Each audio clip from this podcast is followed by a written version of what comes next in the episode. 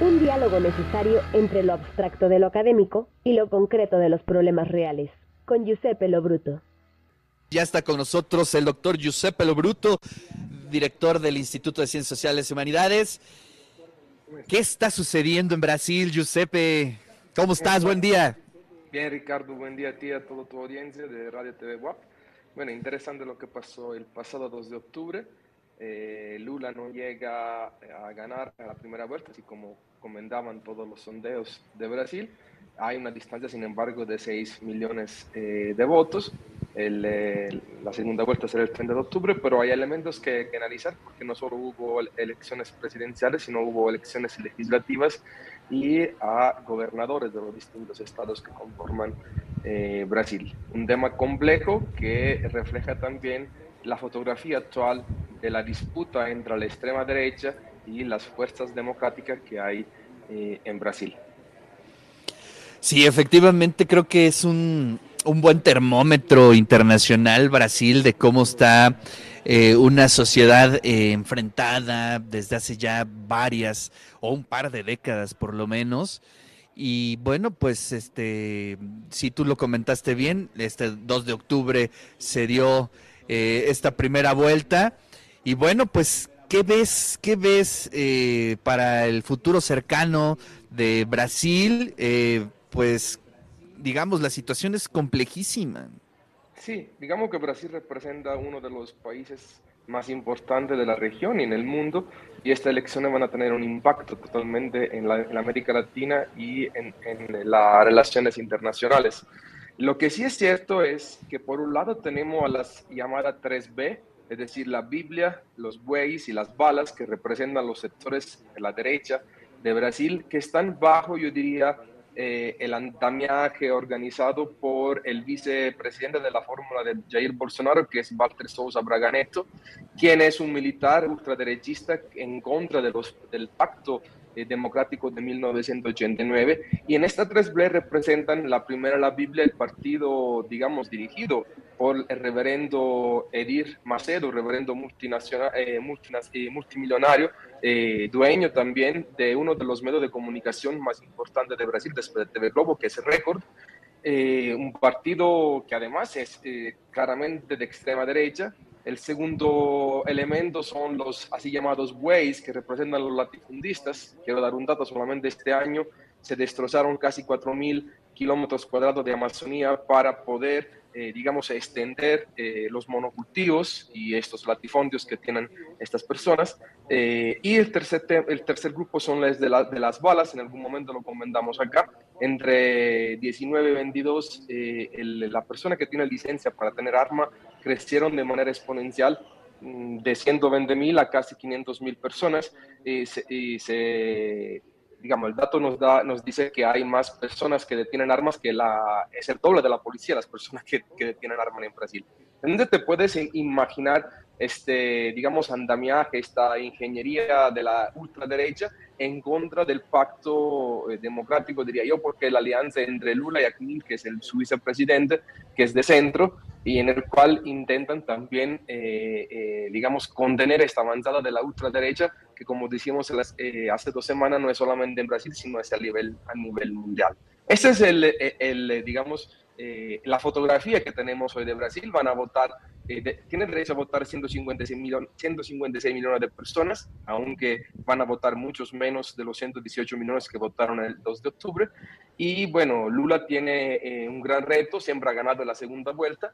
Yo creo que va a ganar, pero claro, el detalle es cómo va a poder controlar luego el Congreso. Ese es el gran detalle, como en cualquier parte del mundo. Sí, efectivamente, por eso lo preguntaba a corto plazo, perdón. Gane quien gane, será complejísimo, pero ¿sabes qué, Giuseppe?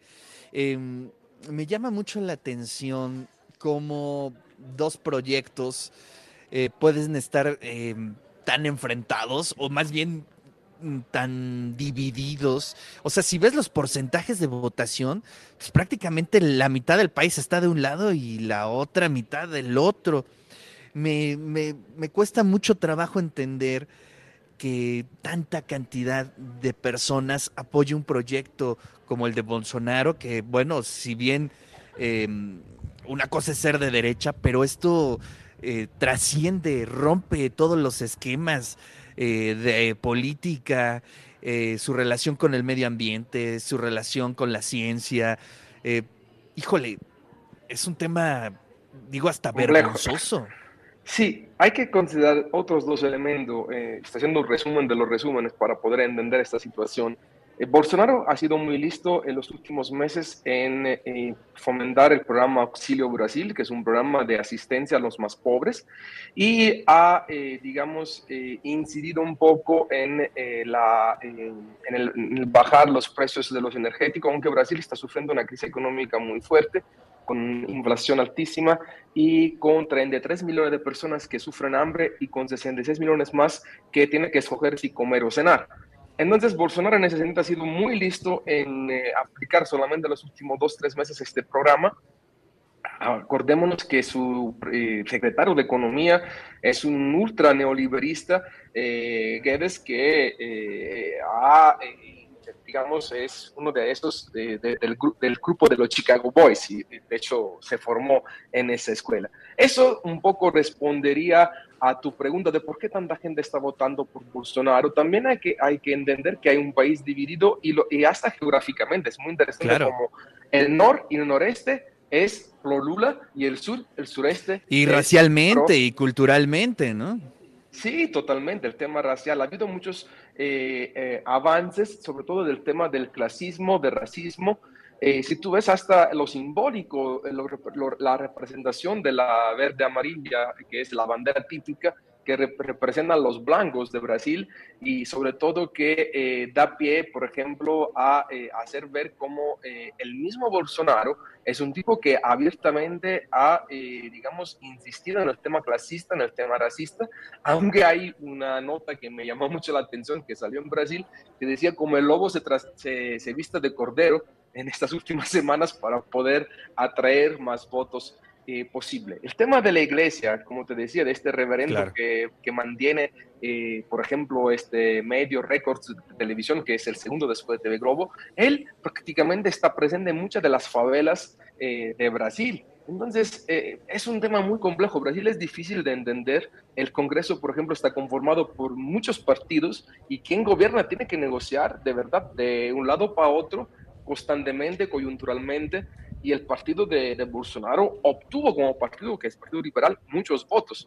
Ahora hay que ver qué sucede en la segunda vuelta, que es también para las legislativas y para los gobernadores, donde los estados de Sao Paulo, Río de Janeiro y Minas Gerais son claves para poder entender, lo que va a suceder en esta arquitectura político-electoral de Brasil, que hay que acordar, quiero decirle a la audiencia, Brasil es uno de los pocos sistemas cuyo voto es electrónico y cuyos resultados se dan en 3 horas. Yo estuve siguiendo los resultados en la aplicación de mi celular y veías como todo, el Congreso, automáticamente se iban actualizando los datos. Pero bueno, creo que como México nos interesa mucho ver qué pasa, porque si Brasil vuelve a la izquierda, toda América Latina yo diría que inicia con fuerza un nuevo siglo progresista.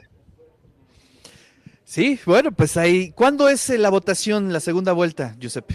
El 30 de octubre es la segunda vuelta. Estaremos atentos a lo que sucede, pero sobre todo en estas últimas 2 semanas, 3 semanas, en el cual vamos a ver un aumento de la tensión. Si aquí nos quejamos que tenemos un país polarizado, no le quiero decir en Brasil en este momento. Lo que sucede con candidato con chaleco antibala es una cosa de verdad impresionante. Es terrible lo que está sucediendo. Y con un voto al extranjero que tiene peso. Es muy complejo lo que está viviendo Brasil. Y bueno, sí hay que observarlo de cerca porque, bueno, pues el país es muy importante a nivel internacional. Para Latinoamérica es básico. Y bueno, pues ahí estaremos atentos, Giuseppe. Como siempre, muchas gracias. Te mando un fuerte abrazo. Igual para ti, para toda la audiencia, y nos vemos el próximo martes. Cuídense mucho y un gusto como siempre estar con ustedes. Bonito día.